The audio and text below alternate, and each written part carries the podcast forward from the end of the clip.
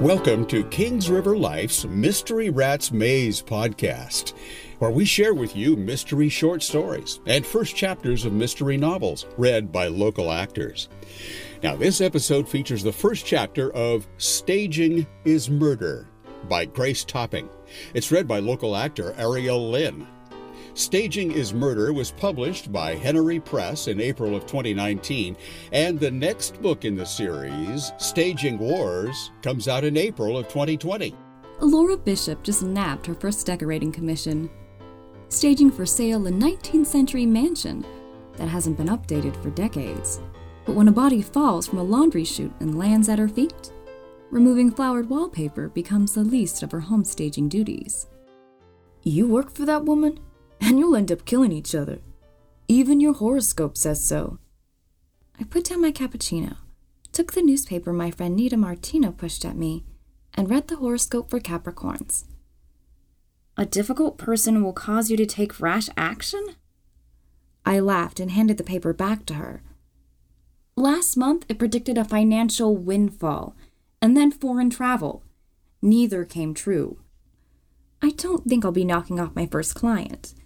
At least, not until she pays me.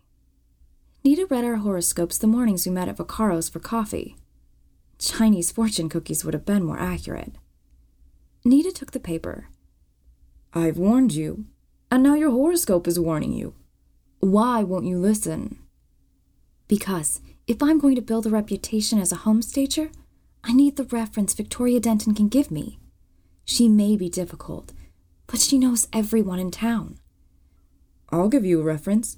You helped a lot of friends stage their homes, including my mother in law. Talk about turning ugly ducklings into swans. They'd still be waiting for buyers if you hadn't helped them. That was for friends. Now it's business. Turning Victoria's mansion into a showplace will speak volumes, especially since it's such a large undertaking. If it would help, I'd stage a house for Hannibal Lecter. Believe me, Hannibal would be easier to work with. Wanting to change the subject, I rummaged around my large Land's End canvas bag, pulled out a small box, and proudly handed it to her. Look at this! My new business cards. Nita read the card I handed her. Staging for you, Laura Bishop, professional home stager. Huh. This is so exciting. Now you can do something you enjoy and get paid for it. The sooner the better. My budget is so slim, it's squealing. I didn't mention the crushing debt I incurred because of my mother's illness and funeral expenses. I needed to make a success of my business, or it was back to the well paying IT field that bored me to death, but would pay the bills. The staging business would also help me move on from the life I'd left behind. Laura, I've told you before, I can help. Thank you. But no, with two kids in college, you can't risk your savings on me. Nita frowned and ducked behind her newspaper. Uh oh, there's trouble. Monica Heller stood at the counter, tapping her foot as she waited for her order. Her linen sheath and sleek golden chin length hair screamed money and sophistication, neither of which Nita or I possessed in abundance. As always, she looked stunning. I sighed, hoping I didn't sound envious. If we were from wealthy families, do you think we'd look that good? It's in her genes. Genes certainly lacking in my gene pool. Nita took a bite of a sticky bun. Monica may be the best known designer in town, but Victoria showed real smarts in hiring you instead of her. Only because starting out I come cheap. Besides, designers add an owner's personality to a home. Stagers remove it. That way, buyers can imagine themselves living there. I took my last sip of cappuccino and sadly eyed my empty cup. My tight budget wouldn't stretch for a second one. Nita peered over the top of the newspaper again and grimaced. Rat! She's heading this way. If she bothers to talk to us, she'll have a motive. The heavy scent of obsession reached us before she did. Hello, Laura dear. Monica gave me a smile that never reached her eyes and barely glanced at Nita. I hear you're going to try staging the Denton plays. That's quite an undertaking for you. If you find you're in over your head, have Victoria give me a call. I'm sure my assistant could come to your aid. Without waiting for a reply, she glided away like a tarantula that had just injected venom into its prey. Me. I bit hard on my lower lip to keep from saying something I'd regret. She'd made my high school years a misery, and even now, over 20 years later, she still managed to find my weak spots. Nita ran her fingers through her short, dark curls. Just seeing Monica makes me feel like I should have my hair done. Reflexively, I smoothed my straight, blondish hair that needed fresh highlights. I know what you mean. I've decided not to let her get to me like she did when we were at Lewiston High. Nita shook her head and eyed me critically. All these years later? And you're only now deciding that? She's probably ticked off Victoria didn't hire her. Forget about Monica. When do you start? Tyrone and I are going there as soon as he gets off work, which should be any minute. I looked toward the counter to see Tyrone Webster handing a coffee cup to an attractive young woman, who gazed at him adoringly. I couldn't blame her. He was the image of a college age Denzel Washington. I waved at him and pointed to my watch. He gave me a thumbs up and turned back to the cute young thing he was serving. A few minutes later, Tyrone approached. Hello, ladies. He slouched into a metal chair and stretched his long legs in front of him, scanning the room as though what he was about to impart was top secret. He leaned toward me and whispered, I heard Victoria Denton is in debt up to her eyeballs, and the bank is threatening to foreclose. I slumped back into my chair and thought of the stack of bills lying on my desk. I had a lot riding on this project. If it backfired, Victoria wouldn't be the only one who was broke. Do you think Miss Denton can sell her house before they foreclose on her? Tyrone squeezed his basketball player build into my small Corolla. Money had been tight in his family, so he could sympathize with Victoria's plight. Tough question. Not many people are in the market for a mansion built before the Civil War, especially one jammed to the rafters with stuff. We have our work cut out for us. The drive to the Denton house helped me relax and push aside the thought of Victoria's problems, or how I could ensure we'd get paid. It was a pleasant ride with the lovely mountains stretching out in front of us. Opening my car window, I breathed in fresh, warm air. Spring was gradually coming to Pennsylvania, and I was ready for it. As the small city of Lewiston spread out behind us and we approached Lookout Hill and the Denton house, I turned to Tyrone. Please be careful what you say in front of Victoria. If we're critical of her decor, she'll feel we're being critical of her. No rolling your eyes, even if something strikes you as awful. Okay, okay. I guess that means no gagging sounds either? No! Only testing. He gave me a cheeky grin. Tyrone always perked up my spirits. Even while he juggled a number of part time jobs to help pay for college and help out at home, his spirits remained high, and his zest for life was contagious. I turned into the Denton driveway, which was lined with giant oaks that would soon create a green canopy over the long approach. At the end of the drive, a massive three story limestone building loomed before us. The historic mansion was as old as the town itself. For years, the family had opened it for tours each April, and I'd visited it with a school group. When Skip Denton married Victoria and she moved in, she stopped the tours. Tyrone looked up in amazement. What a fortress! Does it have a dungeon? No, only a resident witch. Tyrone laughed, and I decided I'd better practice what I preached. Sorry, I shouldn't have said that. She can be difficult, but she's also having a hard time. The Scotty dog she adored died recently, and she's still mourning the loss. Remember, she's also being forced to sell a place she loves. That has to be awful. Place looks haunted. It's not, is it? No, it just needs the right buyer to appreciate it. Our challenge is to make the outside welcoming and transform the inside into something bright, breezy, and beautiful. Tyrone eyed the gray stone dubiously. You mean, instead of dark, dank, and detestable? You could say that. I'm looking forward to how we'll look when we finish.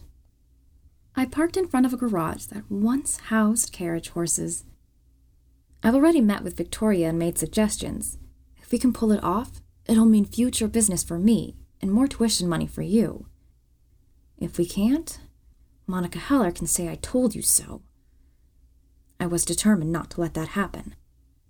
We climbed the steps to a large stone porch, dried leaves covering the floor, and the remains of a dead chrysanthemum standing sentinel next to the front door did little to make a good first impression. We would definitely have to do something to make the entrance more welcoming. Before we could ring the bell, the door flew open. Victoria Denton stood in front of us, a frown creating deep furrows on her face. She had been attractive once, but years of discontent had drained the liveliness from her manner and etched a permanent scowl on her face. You're late. She waved us in with a hand weighed down with four clunky rings and a cigarette. As she led us through the foyer, she paused and ground the half smoked cigarette into an ashtray atop a mahogany table. I admired the beautiful inlaid wood on the tabletop, but cringed at the burn marks surrounding the ashtray. A strong smell of smoke, and what might be fried fish, hit me. I made a mental note to add air fresheners to my shopping list. People became accustomed to the smell of their own home, which could be off putting to prospective buyers. We followed Victoria into the living room, where she sank into an overstuffed, flowered sofa. Ignoring us, she picked up the framed photo of a dog from a nearby table, caressing the photo gently before replacing it. Tyrone whispered, Should we sit down? If we wait for an invitation, we could be standing here all day. I whispered back and took a seat. Tyrone struggled to keep a straight face as he gazed at the large collection of Royal Doulton and Hummel figures, and other knickknacks that covered every surface, along with a thick layer of dust. Heavy dark draperies covered the windows and beat back any sunlight trying to get in. Victoria pointed to Tyrone. So, who's this? Your moving man? This is my assistant, Tyrone Webster. That name rings a bell. Victoria eyed Tyrone critically. How old is he? Nineteen? Twenty? When I nodded, she said, At his age, how much experience can he have? Enough to help you sell this place. I tried to hide my irritation as she spoke about Tyrone as though he weren't there. He's studying design at Fisher College and also has experience designing theater sets for the Lewiston Players. As I've mentioned before, I'm moving to Florida and want to sell this place. Quickly. It's fine the way it is, but my real estate agent, my ex husband, ganged up on me to stage the house, as they called it. I leaned forward. In this market, staging will. Don't bore me again with all the details. Victoria lit another cigarette. And don't go over the budget we agreed to. The sudden roar of a lawnmower drowned out Victoria's words. She jumped up, stomped over to the French doors, and flung them open. Watch that vine! she shouted. Carlos, if one of your men ruins my wisteria, I'm going to report your workers to immigration officials. She slammed the French doors and turned to face us. It took me years to train that wisteria. I'm not going to have a peasant cutting it off at the bottom with a weed whacker. She sank back onto the sofa and placed her still burning cigarette on the lip of the ashtray. Tyrone looked stunned. I had experience with Victoria's viper tongue, but he only knew her by reputation. Since I can't move out while you do your staging thing, try not to be disruptive. I watched Tyrone turn away from Victoria and roll his eyes, doing exactly the thing I told him not to do. Young people and their eye rolling. He saw the warning look I gave him and mouthed, Sorry. Victoria stood abruptly. If we're finished here, I'll be in the library upstairs. I'm expecting someone from Hamilton Real Estate soon. Please let him in when he comes. She left the room, leaving her cigarette burning. I snubbed it out. No sense in letting the house burn down before we can stage it. Tyrone grimaced. So much for being sensitive to her feelings. Sorry, Tyrone, I need the business. But you shouldn't be subjected to her rudeness. I picked up a stack of magazines Victoria had knocked over. Try to remember how hard leaving this house will be for her. If Victoria weren't so unpleasant, I could almost feel sorry for her. Growing up in a less affluent section of town, she took great pride living in the grandest house in Lewiston. If the rumors were true, Victoria had married Skip Denton more for the house than the relationship. The marriage had ended, and now she was going to lose the house as well. You're right. Tyrone stood in front of a carnivorous fireplace and rested a hand on the Carrara marble mantel. All this, and she still wasn't happy. No wonder her husband divorced her. I sighed. It was a wonder Skip hadn't murdered her. I gave Tyrone a tour of the house, telling him of changes I'd already discussed with Victoria, and noted his suggestions. This is a grand old house.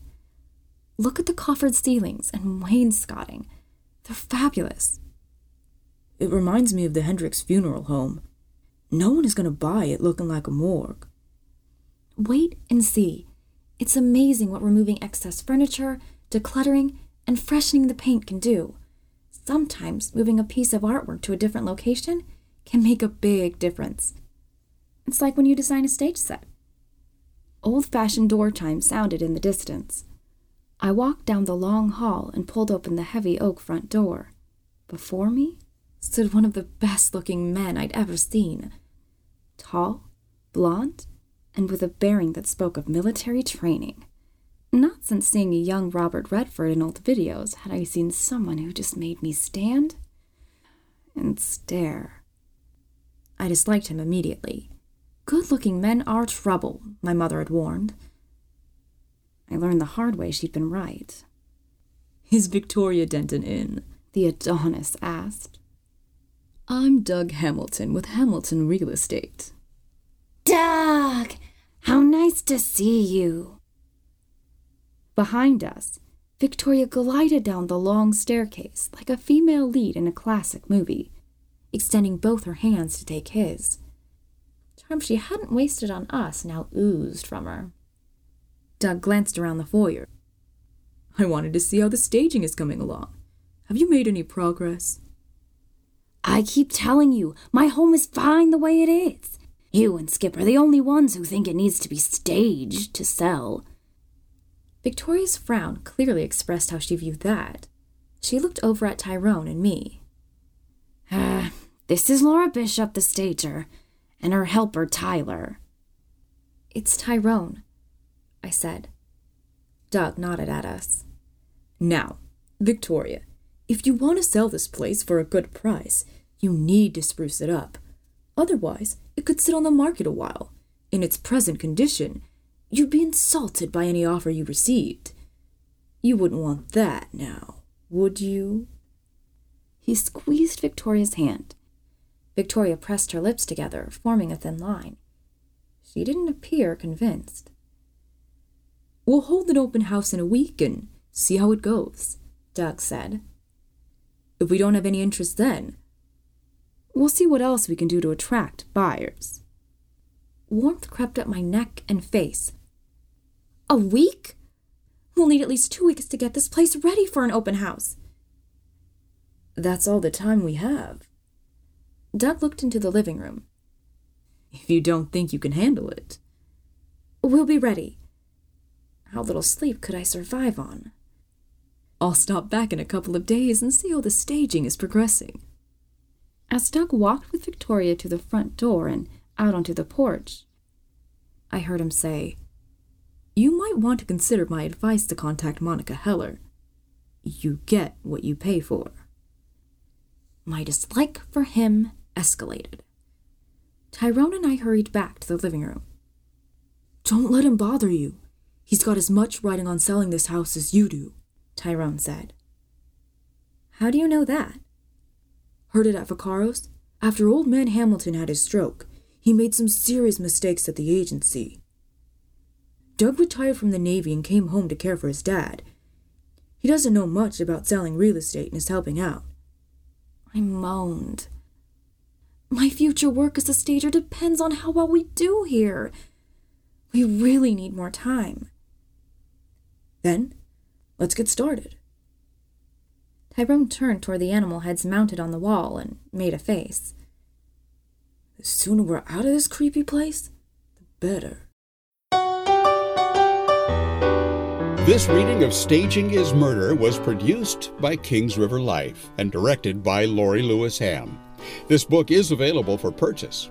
Now you can learn more about Grace Topping on her website, gracetopping.com. Our theme song, The Blues, was written and played by Kevin Memley. Check out Kings River Life magazine's websites for more mystery, local theater, animal rescue, and so much more. KingsRiverLife.com and KRLNews.com. Now, we'll be back next time with another mystery short story or mystery first chapter. Subscribe to our podcast. Make sure you don't miss a single episode. And follow us on Twitter to keep up with everything KRL at Kings River Life. If you enjoy this episode, please rate or review it because this helps make us easier to find. Until next time, this is your announcer, Jim Tuck, wishing you a life full of mystery.